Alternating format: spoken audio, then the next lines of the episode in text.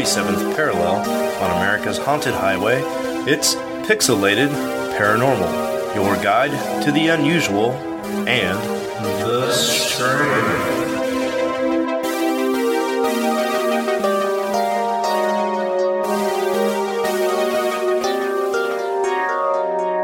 What's up, everybody, and welcome back to a bonus episode of Pixelated Paranormal, episode 84.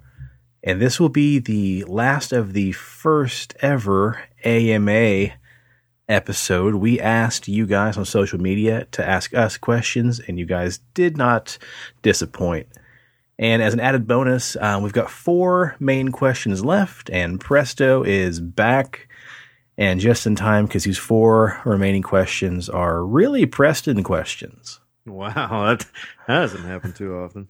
I know. So before we get into it, we have a little shout out here to Trish. Trish messaged us this morning. I don't know if you guys saw that, but she mentions, guys, Did you guys see that? Yeah, I did. She says, guys, I'm only on episode 2 of Hellier, but doctor doesn't necessarily mean medical doctor, because remember, David was a doctor. Mm-hmm. And so she says, it just means you have a PhD in a field. I know 2 math doctors. Could the Dr. Christie have been a professor? And so that was something I just kind of wanted to bring up. Thanks, Trish, for hitting us up. We appreciate that. And that's a good point. We're all probably assuming he's a medical doctor, but he could have just as easily been a doctor in geology or a PhD in... Could have been a dentist. Like Dr. Dre, Doctor of the Beats. Fucking Doctor of Beats. Get out of here. Dr. K. Oh, shit. So, hell yeah. So, yeah, that's awesome. That's food for thought, something we didn't think about. And, yeah, who knows? Hopefully they roll out an episode 2 of Hellier and we can find out more about Dr. Christie. But for now, something excellent to ponder for a while. Mm-hmm. Mm-hmm. Yeah, thanks for the messaging us. That's pretty cool. Yeah. So, guys, it is fortunate that we are spending Valentine's Day together. So, happy Valentine's Day to you boys. Happy Love Day. Yeah. And I wanted to ask something sexy to start things off with to break the ice this time around. And Evan wrote in this question after we recorded last episode. He had wrote this in. So, guys, get comfy and answer me this. Marry, fuck, kill. Bigfoot. Yep, that's a me question. Marry, fuck, kill Bigfoot, Slenderman, and Mothman. Hmm. This is hard to. Okay, I'll go first. All right, go ahead. I got this. So you're going to want to kill Slenderman because that's one creepy motherfucker who's going to kill you. There's all sorts of like demented shit going on. So you got to get that motherfucker out of the way. But I'm not sure I'd want to be married to Mothman, so let's just fuck him. And then I think I'm going to take Bigfoot home for dinner, you know? Bring him home to mom. He's a mama's boy. He's a mama's boy. Okay, Steve, what do you think? Let's see. Let's do kill Bigfoot. Oh, I do like Bigfoot, but we'll kill him. That's fine words. Fuck Slenderman, because you know that motherfucker's a freak. Be getting all kinds of creepy shit going on. And then marry Mothman, because then we'll fly away happily ever after. Oh, it's like the never-ending story, Steve style. No, that's too good. Yeah, I got kind of the same thing. Kill Slender Man, because fuck that guy. On the same premise as Preston, he'd kill you. I picture Slender Man like a Black Widow. He'd invite you in, give you a good romp in the sheets, and then murder you while you slept. Fuck Bigfoot, because we don't know that Bigfoot's a man. Bigfoot could be a lady. Wait, that's false about Slenderman, though. Why? Like, because isn't his like thing like if you stare at him, he'll kill you, but if you turn your back to him, he won't? Maybe. I think it kind of depends on which... you have sex with Slenderman, and then you just turn your back on him. You don't matter, and you're good to go. Oh, they're saying do him doggy style. Get him from behind. Give him the old angry dragon. This is an all ages podcast. Right. No, see, the thing here is you kill Slender Man, right? Mm-hmm. But you fuck Bigfoot because, like I said, Bigfoot could be a lady. We've never really set out and said Bigfoot's a man, baby. A man, baby? You know. Wait a second. Did we just discover the truth behind Bigfoot is just a giant hairy man, baby? Hashtag man, no pedo. And then I'd marry Mothman because he seems to be a guy who has my best interests at heart. And like you said, Steve, we could fly away into the sunset. Huh. There you go. Yeah. But guys, the sexiness doesn't have to stop there because Isaac wrote us in another bonus question kind of towards the end of the, actually this morning, I think I may have got, no, yesterday morning. Isaac says, riddle me these three questions. Question number one, guys, would you have sex if you knew a ghost was in the room watching? Well, yeah, because I mean, I'm thinking about all the times I've done it in my life. There could have been a ghost there at any time. Like, what the fuck do I care? Right. Yeah, I wouldn't give a shit. Okay, fair enough. Question number two. Have you ever pooped in the presence of a ghost? Because ghosts be nasty. I fucking shit a lot, so I'm pretty sure at some point in time I've dropped a deuce in front of a dead one. Yeah, odds are the amount of times you poop, you probably have definitely had greater chances of pooping in front of a ghost than you have having sex in front of a ghost. Dude. I'm already shitting out these ghosts, so that's how it rolls. I thought you were saying I'm already shitting right now. Damn. Got a bucket. Okay, third question, guys. Heavy hitter here. Is it cheating if a hot ghost lady gives you a handy? I don't know. I just keep thinking of that Scary Movie 2 when that chick's getting freaky with the ghost and just like got her up the wall and shit. It's just so funny. Oh, I've never seen that movie before. Oh, it's pretty funny. Like, is it a visible ghost or is it like an invisible ghost? Because if it's a visible ghost, yeah, I'm going to probably call that like a cheating.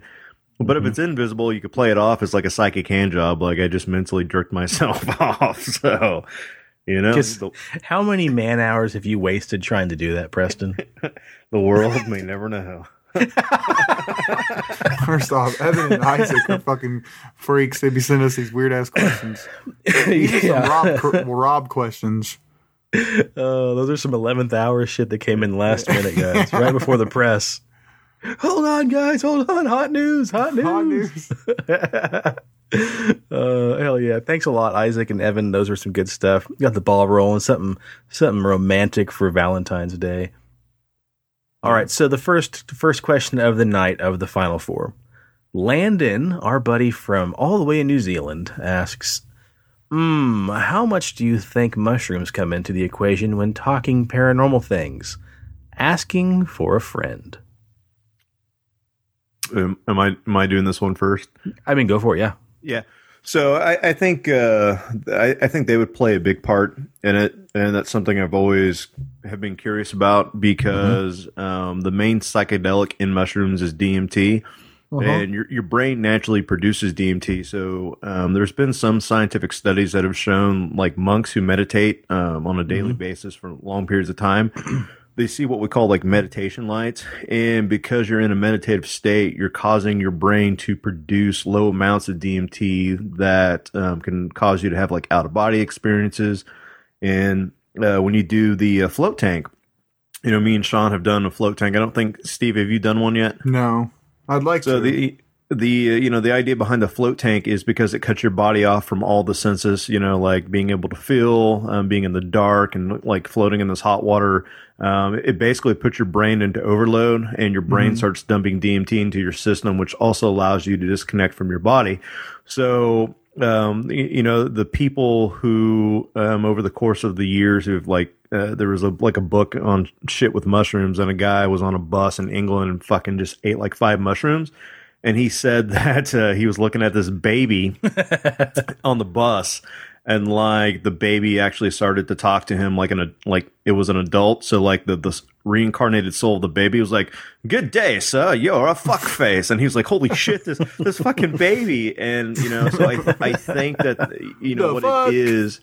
Yeah, it's the increase of the DMT, which you know allows you to disconnect from this reality. and bring in some of those other things. Like, there's weird reports of, like, people seeing, like, fucking gnomes and all these, like, weird little goblin creatures when they do mushrooms and things like that, because I think that the DMT is allowing you to reconnect with that other reality. And the Nazca lines in Peru, like those big giant spiders and monkeys and fucking alien-looking things, ancient alien theorists always said that they thought that the reason why those were built was because you can only see them from, like, you know, 300, 400, 500, 600 feet up in the air. So you would have to be in a fucking flying saucer to see these, you know, things made out of rocks or astral projecting. Right. And the shamans in that area said, no, it had nothing to do with fucking ancient aliens. You know, we got fucking high as a kite, and then we would astral project, and we would go into these other realms with the gods and things like that. And when we were coming back toward our body, we needed like a map. We needed something that we could see, and we were floating up above our body. So when we saw the giant fucking monkey, we were like, oh, there's my body. Boom, back in it. Just take a left of the giant monkey. Yeah.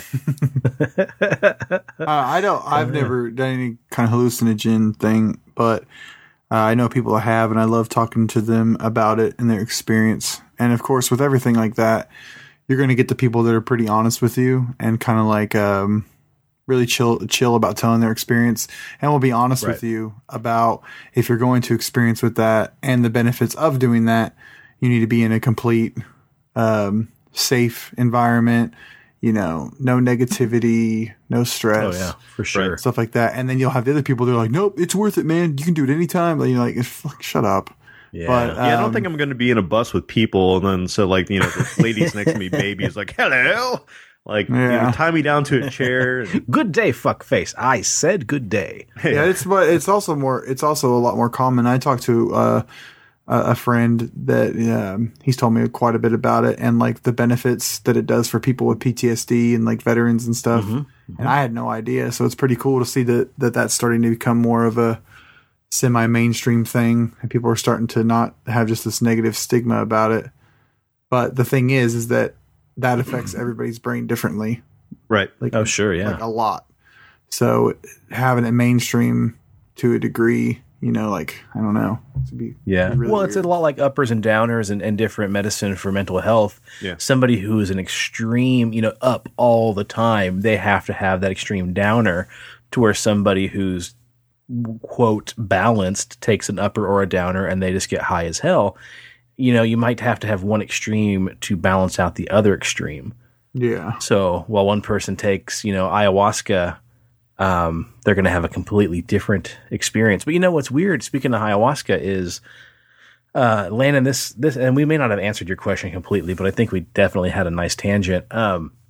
People that take ayahuasca have mentioned how they see the mechanical elves all the time. Mm-hmm. These little diminutive, you know, elf-like gnome creatures that are in your body. You know, whatever realm you go to, like, you'll wake up and look down at your feet, and they'll be, like, unscrewing your toes or, like, you know, cutting your leg off and, like, working on your body and, like, pulling out your insides and fixing you. There's a lot of people who have, like, you know, debilitating diseases and ailments, and they take this medicine – trip balls, shit their brains out, but also like these little, you know, gnome doctors fix them as well.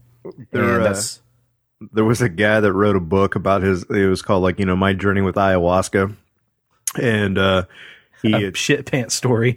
he had talked about where, like, it was like the second or third time that he took it, and, like, you know, he's in like this group of, you know, people, like, you go down to Peru, you pay like $4,000.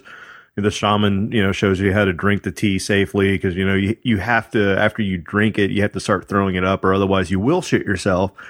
Yeah. And so he's like the third or fourth trip, like he's sitting there, and like all of a sudden, like his dick grows into this giant flower, and he was like, and I started to suck life out of my own dick. That was God! Wow. What's crazy though too is that, go back to the gnomes, like seeing that shit, Sean. As much as you love gnomes, would that like totally scar you for life, or do you think you would be like kind of just mesmerized by it, seeing them dismember you, put you back together? I think it has to do with where you are in life, because I'm open to the idea.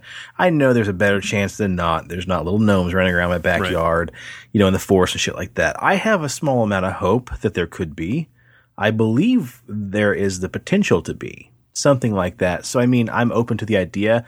I don't think it would, you know, destroy my psyche as much as the next person, mm-hmm. you know, who has zero affinity for any of that stuff. I always wondered as like an experiment, you know, like with ghost hunting, you know, we go like my brother and I will go to like cemeteries and we'll use spirit box and, you know, recorders and do EVPs and things like that. I've always wondered if we went to a cemetery in a controlled environment where like one of us took a bunch of mushrooms and we were able to disconnect, would we actually see, you know, what the Islam culture calls ghouls, like the jinn that hang out in graveyards and suck off the life force? Like, you know, would we see weird things?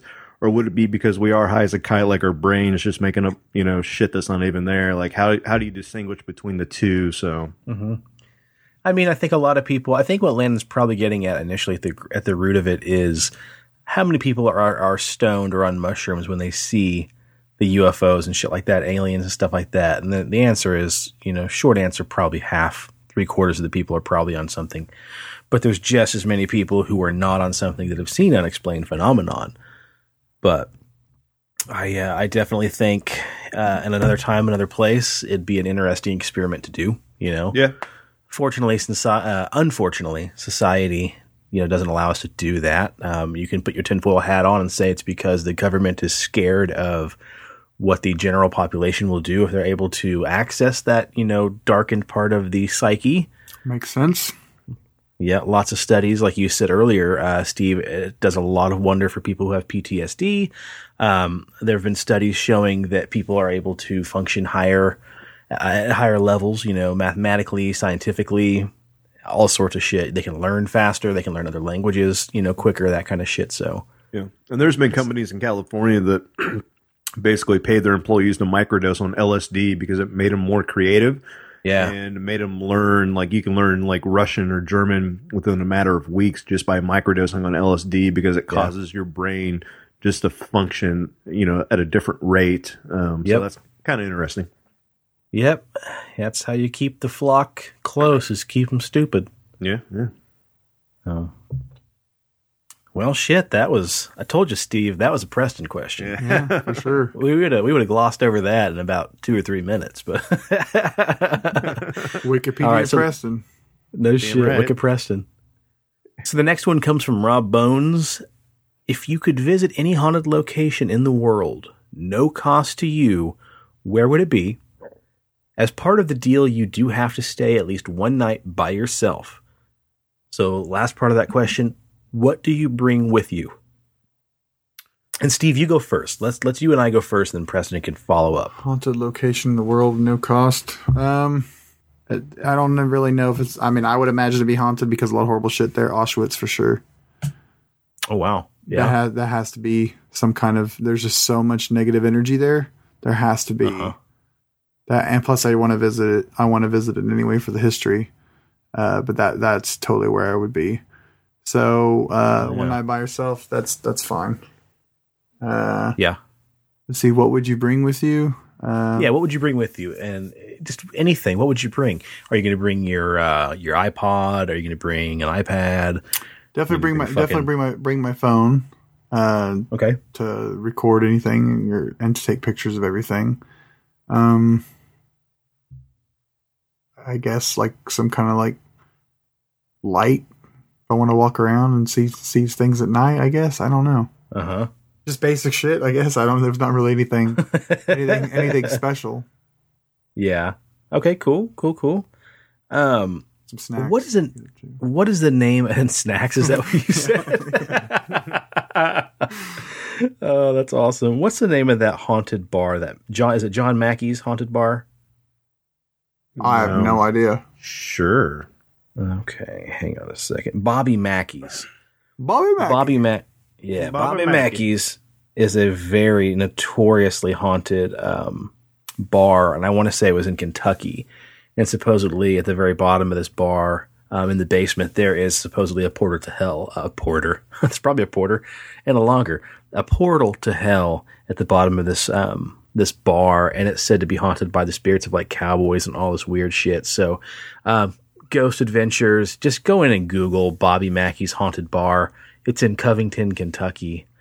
And everybody's been there. Ghost hunters, all those people have been there and had some pretty interesting shit happen, you know, if you want to believe what happens on those shows. But I would definitely want to go there. As for staying the night by myself, I would stay the night myself there, but I would definitely bring with me my Saint Sebastian pendant, the 4-leaf clover that I found, and probably some salt packets. Mm-hmm. And something we need to look into, Steve or Preston. My Saint Sebastian finally broke, that one that you and I got from your buddy when we ran Tough Mudder. I've always carried that everywhere I go, and so far it's served me very well. I want to see about casting that in some resin along with that 4-leaf clover that I have dried out. Yeah, so that might be a little thing we do some other time, but. Yeah, I would. I have a little bit of superstition in me here, and I definitely bring those things for some good luck. Probably say a couple prayers. I'm not the world's most religious man, but I do believe. So say a prayer, bring some salt packets with me. Right. Might even throw my cross on for that one. Might even wear my cross. I don't know. But that's what I would do. I just don't get spooked about stuff like that. Like people would be like, "Oh, I'd stay there for $1 million." I'd do it for 100, like, and snacks. Yeah, fuck that. I'd do it for free. Yeah, like, right. I don't know. I just don't like. I don't get scared about stuff like that because I've never experienced anything like that yet. Yeah, but that's a neat paradigm. No. That's the paradigm. There is that. Preston and I have had our fair share of weird shit happen to us, so I think you have a higher guard, and you know, like, okay, growing up in a haunted house, that's like a level 1. Messing with the Ouija board, level 2. Fucking haunted bar. Fucking level 5, that's some serious shit potentially. So we'd be more on edge to where if you haven't really experienced too much, you want to see something, you know, you want to experience it. So you're probably more apt to just fucking kick the door down in there and start, you know, pissing on the pentagrams where we might tiptoe a little more. Yep. But yeah, the people want to know, Preston, what would you bring and where would you go? You know, I off the top of my head, I can't remember the name of the place, but we talked about it. Oh shit! Like episode 35, episode 36. So in like, what was it? The Czech Republic or somewhere over there by Russia. There's that giant hole in the ground that they built a couple castles on, and then the people claimed that like these weird demon creatures, like something from Castlevania, you know, came out of the hole and like ripped the villagers apart. And then like several years later, like a king built like a mansion over the top of it. And then like the Nazis did some weird fucking experiments. I would fucking stay there for free by myself. And I would, you know, probably just bring like, you know, my digital recorder and like a PBS-7 and maybe some salt so that I can make a salt circle around myself. So in case there actually were some weird bat demon things, they wouldn't carry me off to the seventh pit of hell. But I'd fucking do it for free. So, you know, I think with all my the weird paranormal shit that's happened to me over the years, like haunted houses or like not even like level 1, that's like a half a level, like that ain't shit, like I want to take it up like 10 notches. So I want to go to those places that are supposed to be like the seventh portal of hell. Like, give me some fucking holy water, bring it on, fucking demons. Call me Father Kerrigan. Yeah. What, on a side note, what all are you going to bring with you when we go down to Omaha? So I'm going to bring our PBS-7. Now, what is that? Act like we don't know, because Steve and I don't know. So the PBS-7, that's a little handheld radio that scans basically like 4 or 5 stations per 1 second, and you can do AM bands or FM bands. And I broke the antenna off. So literally, like, it's hard as hell for things to come through like normal like radio stations. So a lot of times it's just pure static, but it's going so fast that it just generates like this weird white noise. And spirit box shit. Yeah. So I'm gonna bring that. I'm gonna bring our digital recorder, and then I got my camera that has like the super night vision on it. And then I have like a infrared spotlight so that it shines in the, you know, you don't see it, but on the camera, it'll actually make areas that you're moving it around brighter. And then, you know, maybe some white candles and You know what else? I can bring my talking board if you need me to. So, what's a talking board, Preston? It's basically you use a pendulum on it, and it just says like yes or no. So you ask questions, and then another person will hold the pendulum over it, and it will swing to yes, no, maybe, and things like that. Also known as a Ouija board. Now, you know, Ouija board has like letters and stuff, but like a talking board is just for like yes, no type questions. Like, oh, okay, cool. Are you dead? It'll swing to yes. And do you like, you know, pizza? It'll swing to yes. Whereas an actual Ouija board, it, you know, it can spell things out. So, Oh yeah, nice. Anything else you plan to bring with us? No, not really. I mean, that's kind of the standard go-to ghost hunting equipment, you know. Nice. We talked a little bit about if the stars align and we do get a chance to do that special project at that special location, we might bring some noise-canceling headphones and try that same experiment they did on Hellier. Yeah, that I definitely want to do. So yeah, I mentioned that to Alan, and he's pretty on board with that as well. So that might be pretty interesting to do. So. I want to go with you guys so fucking bad.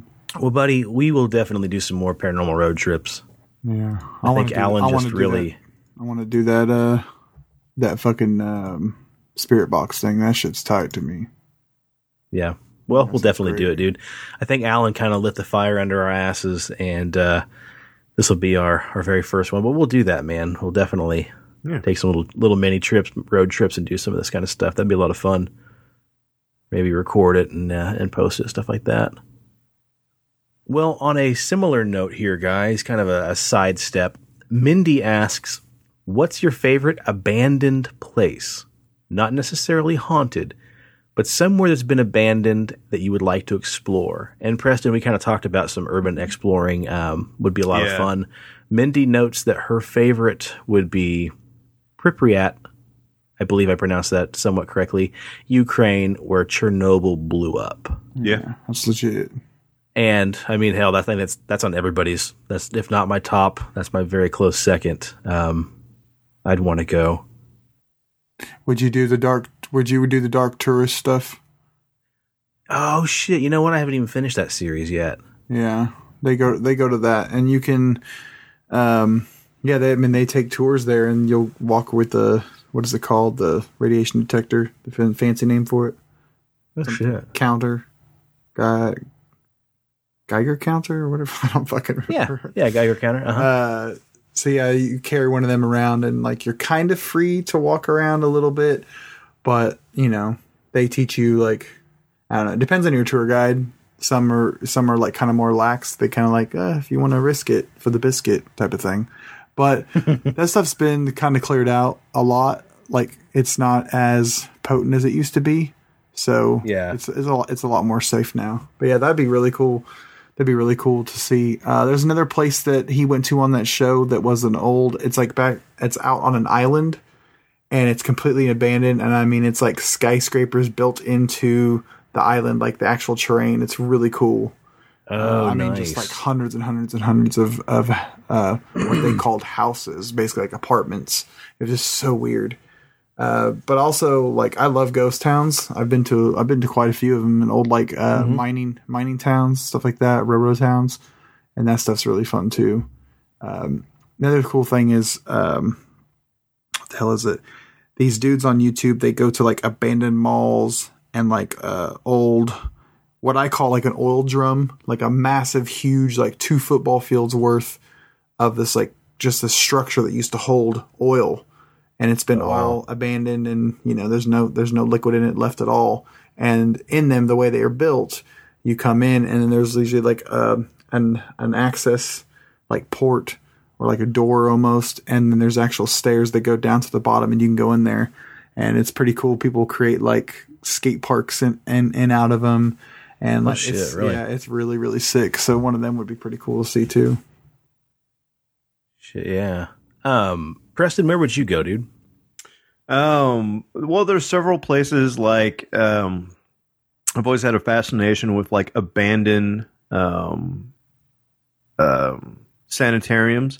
So there's all these like old mental hospitals across the United States where like, you know, the buildings have been up for maybe like 100 or, you know, 50 60 years, and within like the mid 60s, early 70s, you know, they shut those places down, and then it opened up like county hospitals that had better healthcare.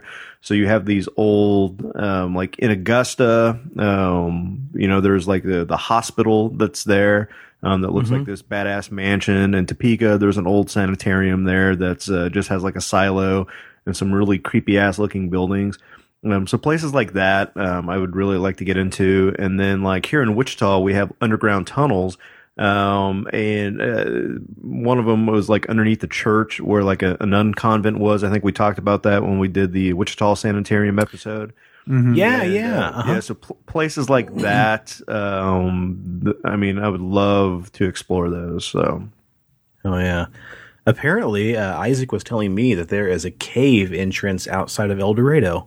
Yeah, I never knew that. It's severely off limits. Probably private property and boarded up and shit like that. But might be some goblins. Let's fucking sneak into it. Fucking Goblin Central right there. Right. Well, I'll be honest. I didn't have a good answer. There's already goblins in El Dorado. Oh, wah wah. Isaac knows what I'm talking about. I didn't have an answer prepared, Mindy, when you asked that question. So I was going to really just try to find some just outlandish abandoned place that sounded cool. And then serendipitously, our buddy Farley on Facebook, shout out to Farley. He posted a Vice article about this abandoned wildlife park in Melbourne, Australia. And this thing is noted for having a giant shark in an abandoned aquarium that has been packed in formaldehyde. So the title of the Vice article really sets the stage. This abandoned Melbourne wildlife park features a decaying shark. The great white shark sits in a tank of formaldehyde like a discount Damien Hirst. Wow. Yeah, and I don't have a whole lot of information on it. I'm really sorry. If you guys just go in and type in on Google, you know, abandoned shark Australia or abandoned shark Melbourne, you can find a lot of information about it. I found articles saying this is in Melbourne. I found articles saying this is in Victoria. So it's in Australia for sure, but I found differing information, so I didn't want to do like much of a deep dive on it. But it appears to be like an old, you know, like wildlife park, and there were some displays of, you know. But for all you art non-art nerds out there, Damien Hirst was an artist who, it was in like mid-90s, early 2000s, put a great white shark inside this giant glass jar and filled it with formaldehyde. And then, like, it sold on the art market for like millions of dollars. But what he didn't tell people is he didn't do the concoction right, because it was a piece about the realities of time. And so this guy paid like millions of dollars for this great white shark, and then within like 2 years, it like basically rotted inside the jar. And now he's got this giant fucking like glass of like gross body parts. Yeah, shark soup. That's disgusting. It's a lot like taxidermy. Taxidermy is the word I was looking for. They had a lot of giant animals that were taxidermied and preserved, and the shark was kind of the main attraction. Well, for whatever reason, the park, you know, didn't do very well. It was sold from person to person, and then eventually, I believe they just gave up on it. And this wildlife park has this huge case. It's like a giant aquarium, and it's got this murky green water, and you can see kind of the shadowy outline of a shark, this giant great white shark. And it says what's really interesting is this guy who found it. There's also videos. I'll post a link to the video whenever we post the episode. There's like, he says, a broken TV that somebody has tossed in the top of it. There's cracks in some of the glass where people have tried to hit it with a hammer and break it, you know, because everybody's a killjoy in some way or another. But I mean, that would be where I would want to go as of right now, because I think you can imagine walking up to that glass. It's like electric neon green water, and you just see the outline of this giant fucking shark, and you're just sitting there waiting for this thing to flinch or to look over at you. So I can't even imagine the adrenaline rush you get, but wow. I think that'd be totally badass. So we might talk more about it. We may not, but I'll definitely post the video. 'Cause I mean, I think the guy who did the original video, he's going to be the one that's probably the best to talk about that over us. But that is where I fucking want to go real bad. That'd be dope. Sounds badass. And I'll post some pictures when we post this next episode for people to see what I'm talking about. But a cool side note real quick, Steve, the guy who does Dark Tourist, David Ferrier, he also had a documentary he did called Tickled. And it's about this weird online group of, I don't know if you want to call them voyeurs or not, you know, again, not kink shaming, but there was a time where you were seeing a lot of high school wrestlers and high school athletes, you know, barely 18s, being recruited for $2,000-$3,000 a pop to go to this warehouse, go inside, get tied down, and be tickled by their peers. What? And he catches wind of this, and so he starts to investigate it. And he's like, there's got to be something very, very wrong with this. Right? Yeah, very perverted, you know, something. And it was a woman. There's like a woman that had an empire, and she was the one who's in charge of this shit. And like, it goes from being like a real funny, like, what the fuck is this documentary, to some real serious fucking shit, because he starts getting death threats, and he starts getting all these weird like phone calls and shit about like, you need to stop chasing after us. You need to stop investigating this. They tried to ruin his career. And this was back in 2016, and Dark Tourist, I think, came out late 2018. But, of course, it takes you all the way to the end of the rabbit hole with what this thing really was, and it's just a fucking wild ride. So that's definitely worth watching sometime for all you guys out there. But anyway, back to it. Danny writes in, guys, what is the scariest game you ever played? It doesn't have to be scary by today's standards, but just the moment in time when you were the most scared and had, as Gordon Ramsay would say, shut it down moments. And he says his was Fatal Frame on PS2. I think that's the one that Steve and I talked about the other night with the little Japanese girl that goes to the abandoned village, and she has the camera. Like that game, I would always play it at like 1 or 2 o'clock in the morning, like down in the basement when I lived with my parents. And you know, that basement's where I had all my paranormal experiences. So it was automatically creepy as fuck. And then I'm playing this fucking creepy ass game in the dark. And there were moments where I'm like, I'm just going to have to shut it off. Like I can't do this, and I can't go to sleep tonight because this music and just the ambiance of the game itself, like the environment it creates, like it just freaked me the fuck out. Like Resident Evil, like if you get scared by that, you're a fucking pussy, because that's nothing compared to this game. Like this game just maxed it to the 10th level. Fatal Frame is very, very unique, and so as is 2. After that, the series kind of got weak. But as I said to you and Corey the other night when we were talking about this, it's such an easy concept, that game, and such a unique concept at the same time. Why that hasn't been rebooted with today's tech and games, it's like it's unbelievable to me. Dude, in fucking VR, that would be like a fucking mind trip right there. So I'll go next. Mine's kind of a tie, and it's also kind of a two-parter, because one was a video game, but it was a tech demo, and there was a game that just randomly came out. It was released on PlayStation 4, and it just came out one night. And it was called PT. And what this game was is basically something happens, you wake up in this room. It's all first person. You go out the door, go down a hallway, go down the other hallway, go through a door. And you keep repeating that same motion over and over again. Every once in a while, something will change in the hallways. There's like when you go down one hallway, there's like a room. And if you look up, there's like a chandelier and like kind of like an upper walkway that you can't get to. And then there's like a front door, and things like slowly start changing, starts getting really weird. Then there's like this, like a door will then open, and then you think, oh, I can go somewhere else. But it's just like a door, like a bathroom. And then it does it again. And then like every time you go through the repeated process, something changes, or you can access a certain part, and then it'll make it different. Like it's really strange, but very, very, very eerie. Like the sounds, because you keep doing the same thing, you kind of get used to the sounds that we normally hear, like the outside, there's wind and there's things like tapping on the wall.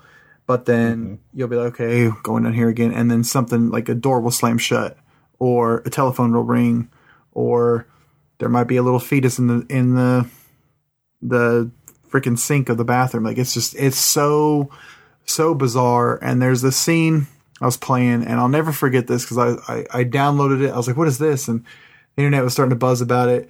I downloaded it and I'm playing it and I'm like, okay, this is kind of spooky. And there's this one scene where you're walking and you come into that room with like the chandelier and you're looking around and you're kind of scared. And then all of a sudden, like in the, this old lady just appears out of nowhere. And it's so freaking scary. And that just, I mean, I was like playing it with headphones and I just like screamed like a little bitch. It was crazy. And my roommate at the time was like, what the hell are you screaming at? I'm like, this fucking game, it's nuts. Then once you beat it, there's come to a part where there's like all these eyeballs on the wall everywhere. And it's like all like red and bloody and like moist everywhere. And you go and you have to like look in this one wall. So basically what I gathered from it is that you were inside your head. And when you look into this crack in the wall, you go back to reality. And then a cutscene happens and it basically shows this guy in this like weird shit everywhere, and then it turns his face and it's Norman Reedus from The Walking Dead. and then you're like, what the hell is this? And then it said a video game by Hideo Kojima. Hideo Kojima and Guillermo del Toro. And you're like, what the fuck? And then basically in a roundabout way, they found out that game was being the brand new Silent Hill, and they were going to reboot it like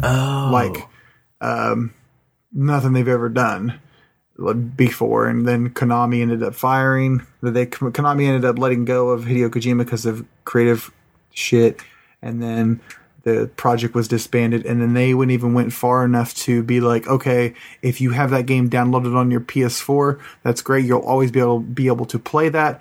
If not, we're locking the download so you can never download it again. They got so pissed they wanted to delete the fucking memory of that game and how bizarre it was. And it was like this big drama. Huh. So if you have a PlayStation with that demo still on it to be able to be played, you can sell your PlayStation for a lot of money. And some modder out there has actually recreated the entire game, scene for scene, everything about it, in a VR mode on the PC. And Chauncey has that. And like, I couldn't imagine playing that shit in it.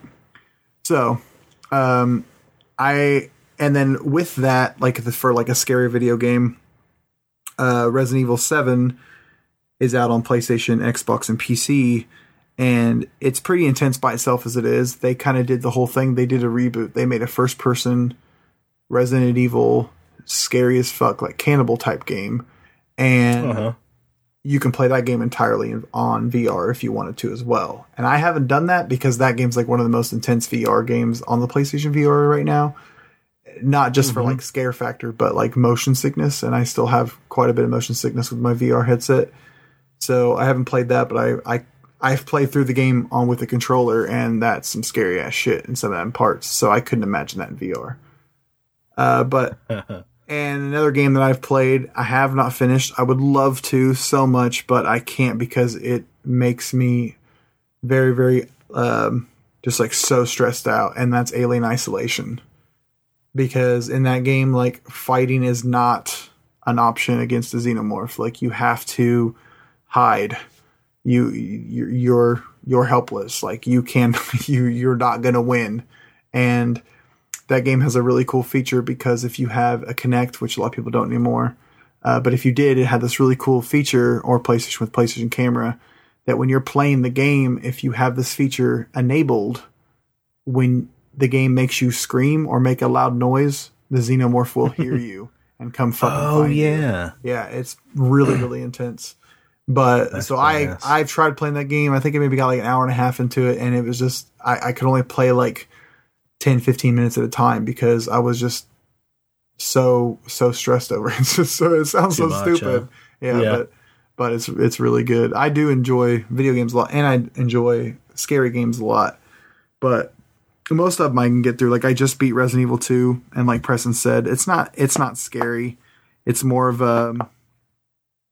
There are some parts that will get you with like jump scares, but it's not like a freak you out scary. And the freak you out scary is what I want. Like, I'm not scared of a xenomorph. I can see that in a movie. I can, I'm looking at my action figure right now. But like, actually feeling helpless against something like that, and knowing that if you make one false move and make a sound, like, you're in control of that. That's what I really wish people would understand with video games, because there's a lot of people out there that don't play video games, and then they might be like, oh, it's just not my thing. And that's cool. But video games to me are the best forms of entertainment, in my opinion, because you get to control some of that. You are in full control of most games, and then everybody's experience will be different. You know, like I love the shit out of scary video games, and I know Danny does. Yeah. Too. Hell, I've fucking gotten something from Danny before.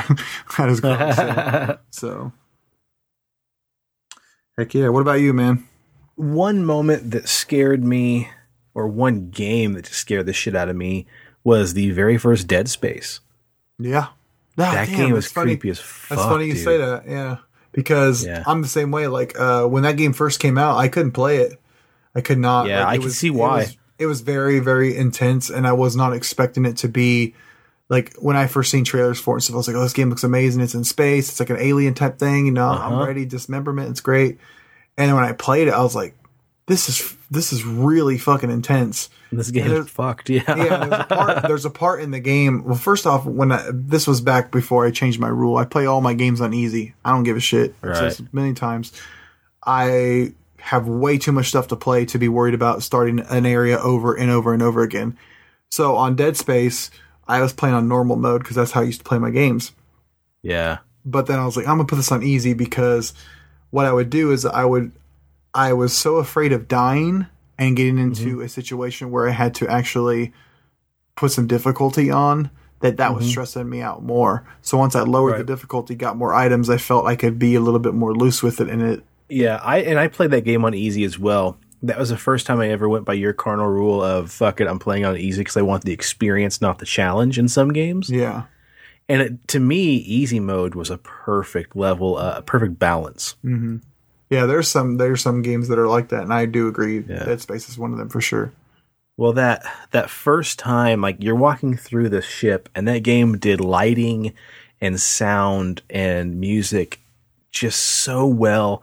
And you already know getting into it. You've seen the trailer. You know it's fucked up. And you think you're going to turn the game on, and boom, we're off to the races. And you're cutting off, alien heads and slicing off their legs. And they really dangle that carrot in front of you for a long time. And you hear noises, or you see like shadows out of the corner of the screen. And there's that one scene where you're walking down a really tight hallway, and you see like a shadow run across the walkway in front of you, and you go, oh shit. And like, I shot 4 or 5 rounds off, out of sheer clear horror movie trope. Yeah, man, just my reaction. And then I'm like, oh man, shit. And then I turn around, and the fucking alien's there, just in your face. And I fucking screamed, and I threw my controller, because they just really played that drama and that suspense so well. And that continued throughout that game. And of course, it wears off a little bit, but I mean, even when that game's done, you're just like, "Fuck, what a ride!" Yep. And then they do a good job of capturing that in number 2 as well. There's a lot of, I think there's almost that same. I want to say there's almost that same jump scare in there, because you end up going back to that ship. Yeah. Two is the best. Yeah, 2 is solid. Hands down. 3's, I mean, they're all good. 3 had its own moments, but the one time that, like, outside of that, the one time that scared me. But it was also like an exciting scare, like, oh boy. Mario 3? Mario 3? Stuck with it. The booze. Boom, big reveal. Was the first time I ever played the first time I ever played BioShock. Mm-hmm.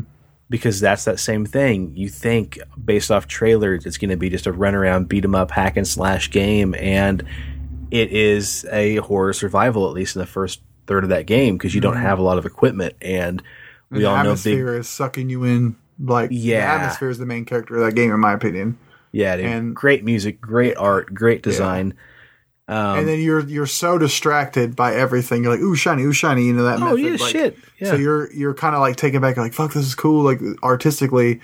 And then you're like, fuck, I need to be paying attention, because these dudes are going to be coming out of the bathroom stalls, like hiding in the water. Like, it's crazy. Yeah. Yep. Well, that first time you see that Big Daddy, because, they kind of flirt with you a little bit, and he's coming. But I thought Big Daddy was going to be the final boss of that game. And so I'm like, okay, great. And then you don't have to fight him, but you're up in the rafters or behind that window or both. And that thing, he's stalking one of the humans. It's kind of like, the scourge of that area. And when you first see it, like, my heart was pumping, and I'm just like, I am not prepared for this fight. This thing is going to rip me limb from limb. And it becomes more of a cinematic element than it does an actual, you know, actual fight for you. But I mean, that was one moment I will never forget, is seeing that thing drive that drill through that man's chest, like right in front of you, was just so fucking creepy, man. And then it remains to be a very imposing force the entire time you play that game. Even though they're not that hard, you know, once you kind of get fairly powered up and get some good weapons on you, it's still a challenge, and you still get like the like running away from it. So yeah, that's a solid game. And on a side note, you know what's really fun about this? Like, on this podcast, Preston and I can go on and on and on about just like weird paranormal shit. Mm-hmm. It's nice to hear you have that same affinity for video games. Like, so when Preston was like, "What's that one game?" I was dude, within seconds. And like Corey was struggling to say something, and then he wasn't really struggling. It just, I got to it first, and he's like, oh, "I was gonna say it too," you know. Wikipedia yeah. Steve, on yeah, dude, yeah. You know, like, it's ridiculous. Yeah. Like, Aaron gets so annoyed when we're watching like a movie or something or a TV show, yeah. And I'll hear the sound of the game. I'll see the like just a tiny 4-second clip on a video game, and I'll fucking know what it is. I'm such a fiend. You go full Dustin Hoffman on that shit, yeah, man. Yeah, no shit. But no, it is. It's always nice to hear you talk about games, man, because your love for games is very apparent. So, oh yeah. Well, let's see here. I think we got one more. No, is that it? Yeah, because the last one on here was Evan's Merry Fuck Kill. And we topped that one off in the beginning along with Isaac. So we got a couple minutes left. Preston, let's run back to the top here, and let me just ask you a couple, because I know that Rob and Alan both want to hear this. Mm-hmm. Let's see here. Rob asks, what is your favorite scary movie and why? For me, it's always going to be the first Exorcist, because that was the first real horror movie that I ever watched. I might have been like 7 or 8. My brother was like, "Here, watch this," and fucking Jason. Yeah, fucking Jason. And I watched the special edition one, because originally that scene where she's crawling down the stairs like a spider and her head's all twisted around, like, that was cut from the original theatrical release. Right. And so when my brother showed it to me, I got to watch the director's cut, and there's something about being possessed by a demon that, like, when I was a kid, just like tripped me the fuck out. And so that movie has always stuck with me. And that was also like one time growing up as a kid, I was watching it downstairs by myself in the basement. I've fallen asleep, and I'm sitting there snoring on the couch. And that scene in the movie where, like, she's in the room, and like all you see is just the white demon face, and she's like, Kerrigan. Like, it just, like, I had my surround sound on, and I'm fucking dead asleep, and all I hear is this demonic voice and this and I'm like, oh my god, like, I was up, and like, it freaked me the fuck out. You know, all those like slasher killer movies like Jason, Freddy, like, those never really freaked me out when I was a kid. Like, even the violence, like, I'm just like, man, you know, bitch got her head chopped off. But something about that movie always just stuck with me. So, well, okay. So what would the scariest scene in a movie be for you? Would that be from The Exorcist, or is there one scene in any horror movie that stands out being like the truly scariest movie moment you've seen? Ace Ventura 2. When he comes out of the rhino's ass. Yeah. That one freaked me the fuck out. I'm like, oh my god, he made a vagina out of the robot rhino. Yeah, you know, I think that would probably be it on that The Exorcist. Movie, yeah. Like, you know, like, there are certain movies like Stir of Echoes, when, like, he's having that dream sequence, and like he breaks that fingernail because he's reliving that girl being murdered. Oh god! There's something about the fingernails, like, you, like, freaks me the fuck out. Like, I can watch somebody get their head chopped off, or, like, you know, like something shoved through their head and their brain splatter, but a ripping of the fingernail, or that just, I can't handle that. Like, I'm done. I'm like, let's change the channel. Like, I can't do it. Preston, you walk into a dark room. You only have one match. The room has an oil lamp, some newspaper, and kindling wood. Which one do you light first? Well, the fucking match, because you have to light the match first, but then you're going to light that fucking oil lamp because it's been soaked with oil, so it's guaranteed to light. Then, if you want more light, you're going to light the paper and then use that to light the kindling. Okay. I would counter your argument with, we don't know if the oil lamp has any oil in it. It could just be the empty husk of a lamp, so you are half correct. Yeah, I'll take it.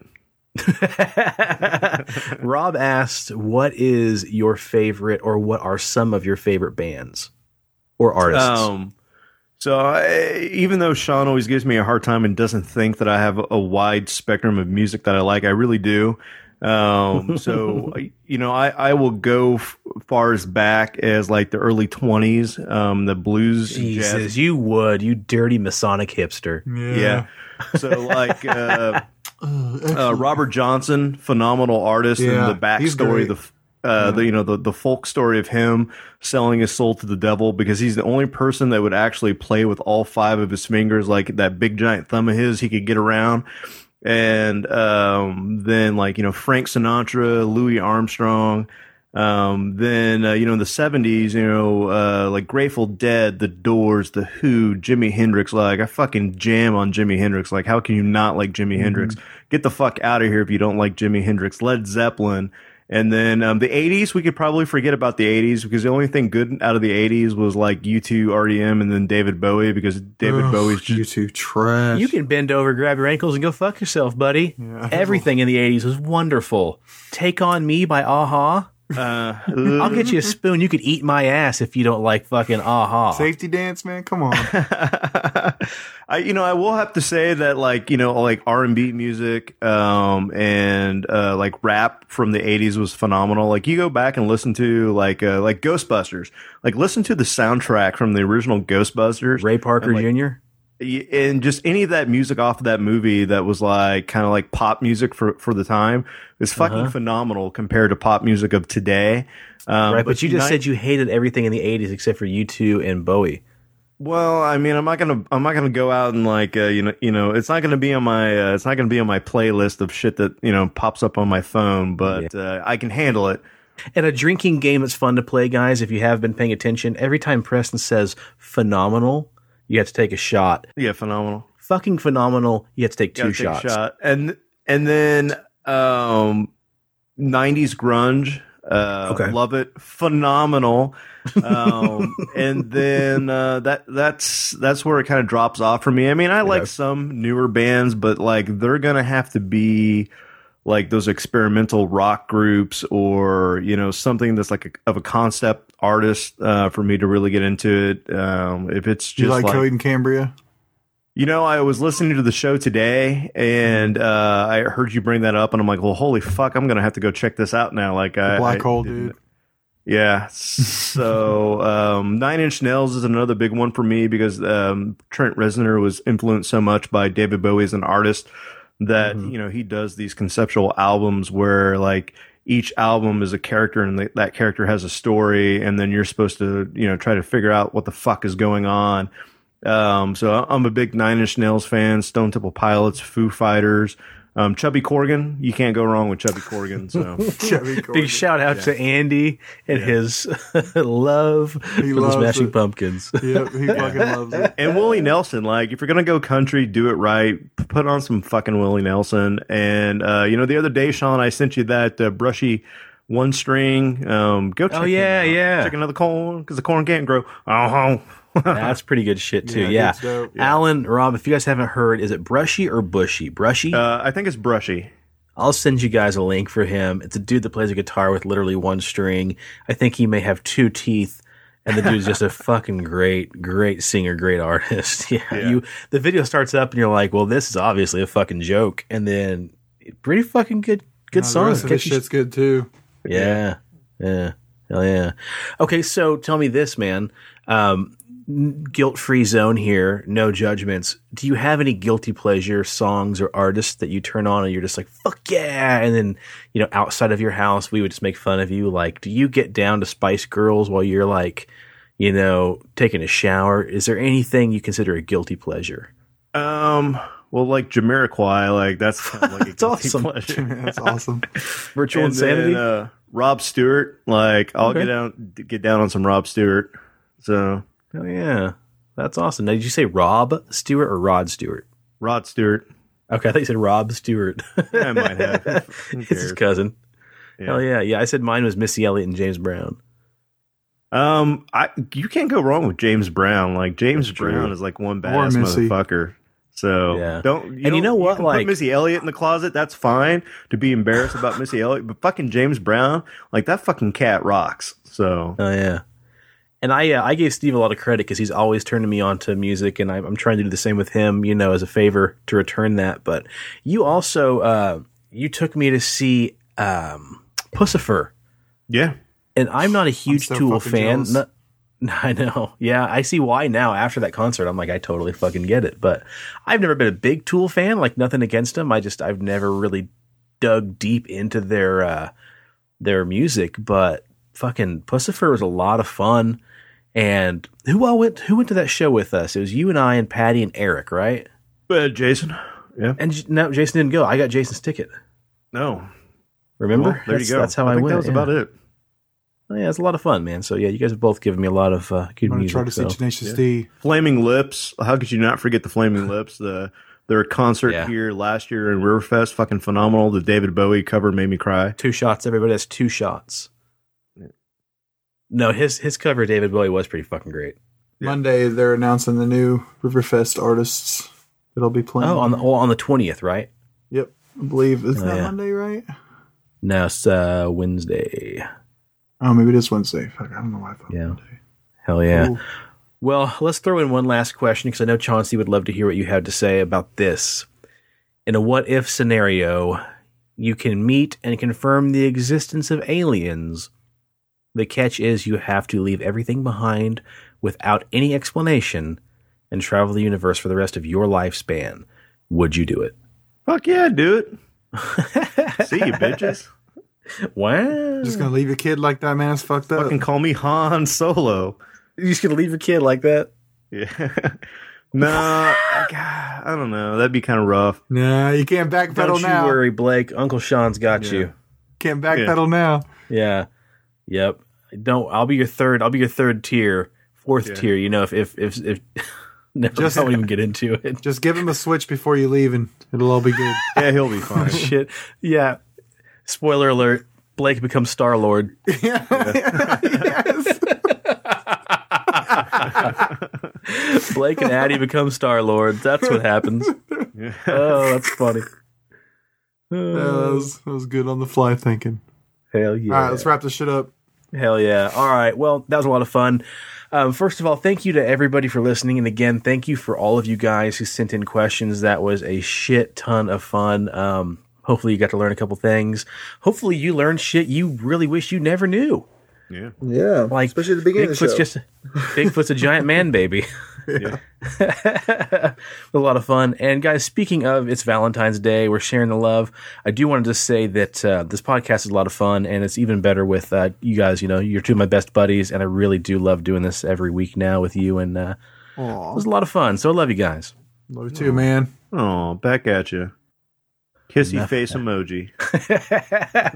Hell yeah. Steve, what do you want to plug, man? Let's get out of here. Let's see. I'll plug our Facebook page, Pixelated Paranormal Podcast. Check that shit out. Yeah. And our Instagram, PXLPARANORMAL. Check that out. I did it.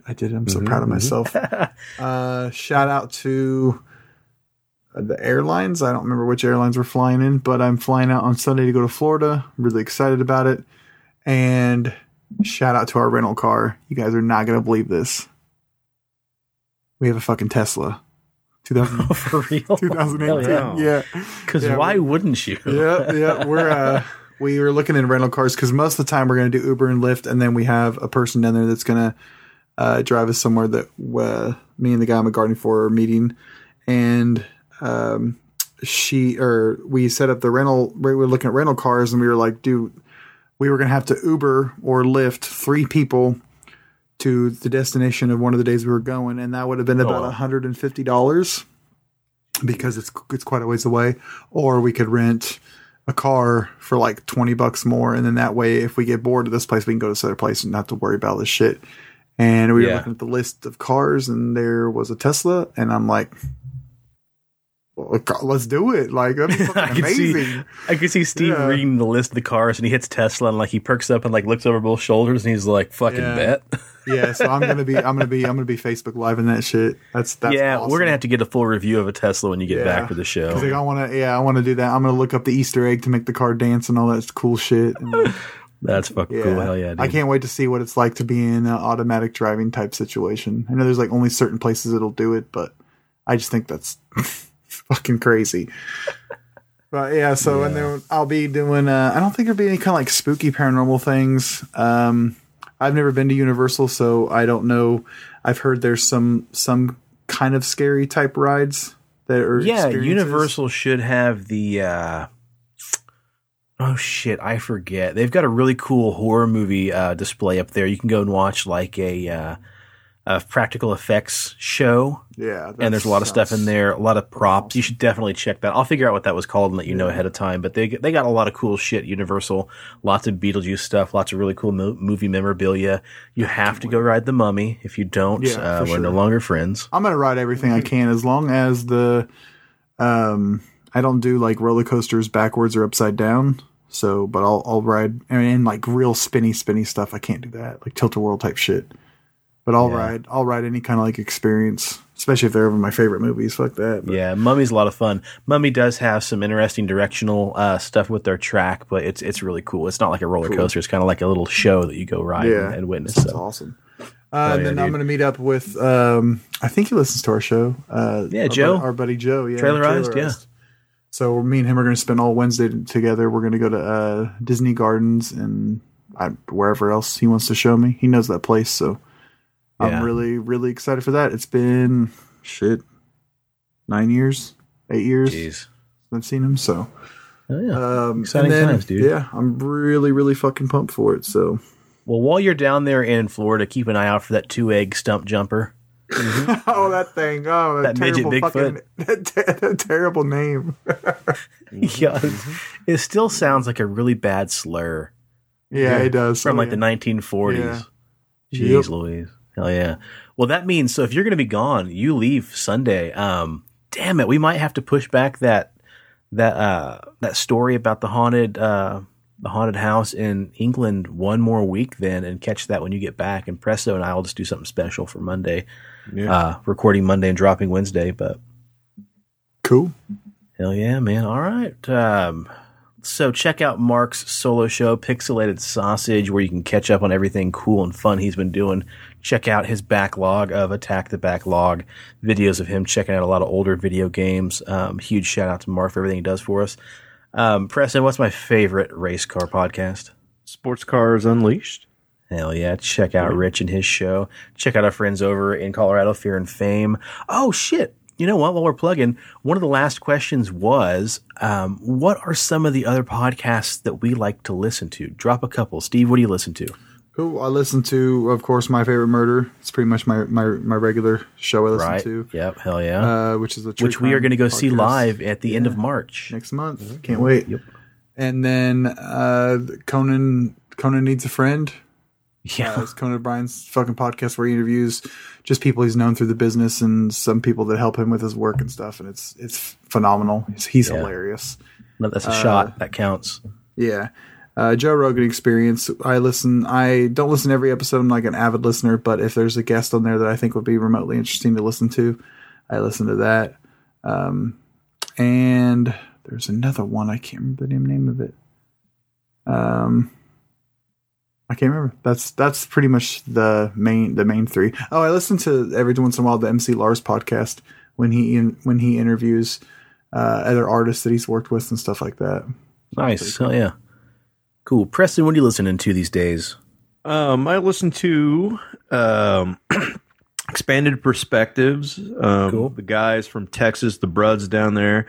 I will listen to their podcast, Dungeon and Randomness. I check them out because every now and then they have I get my geek on. Astonishing Legends.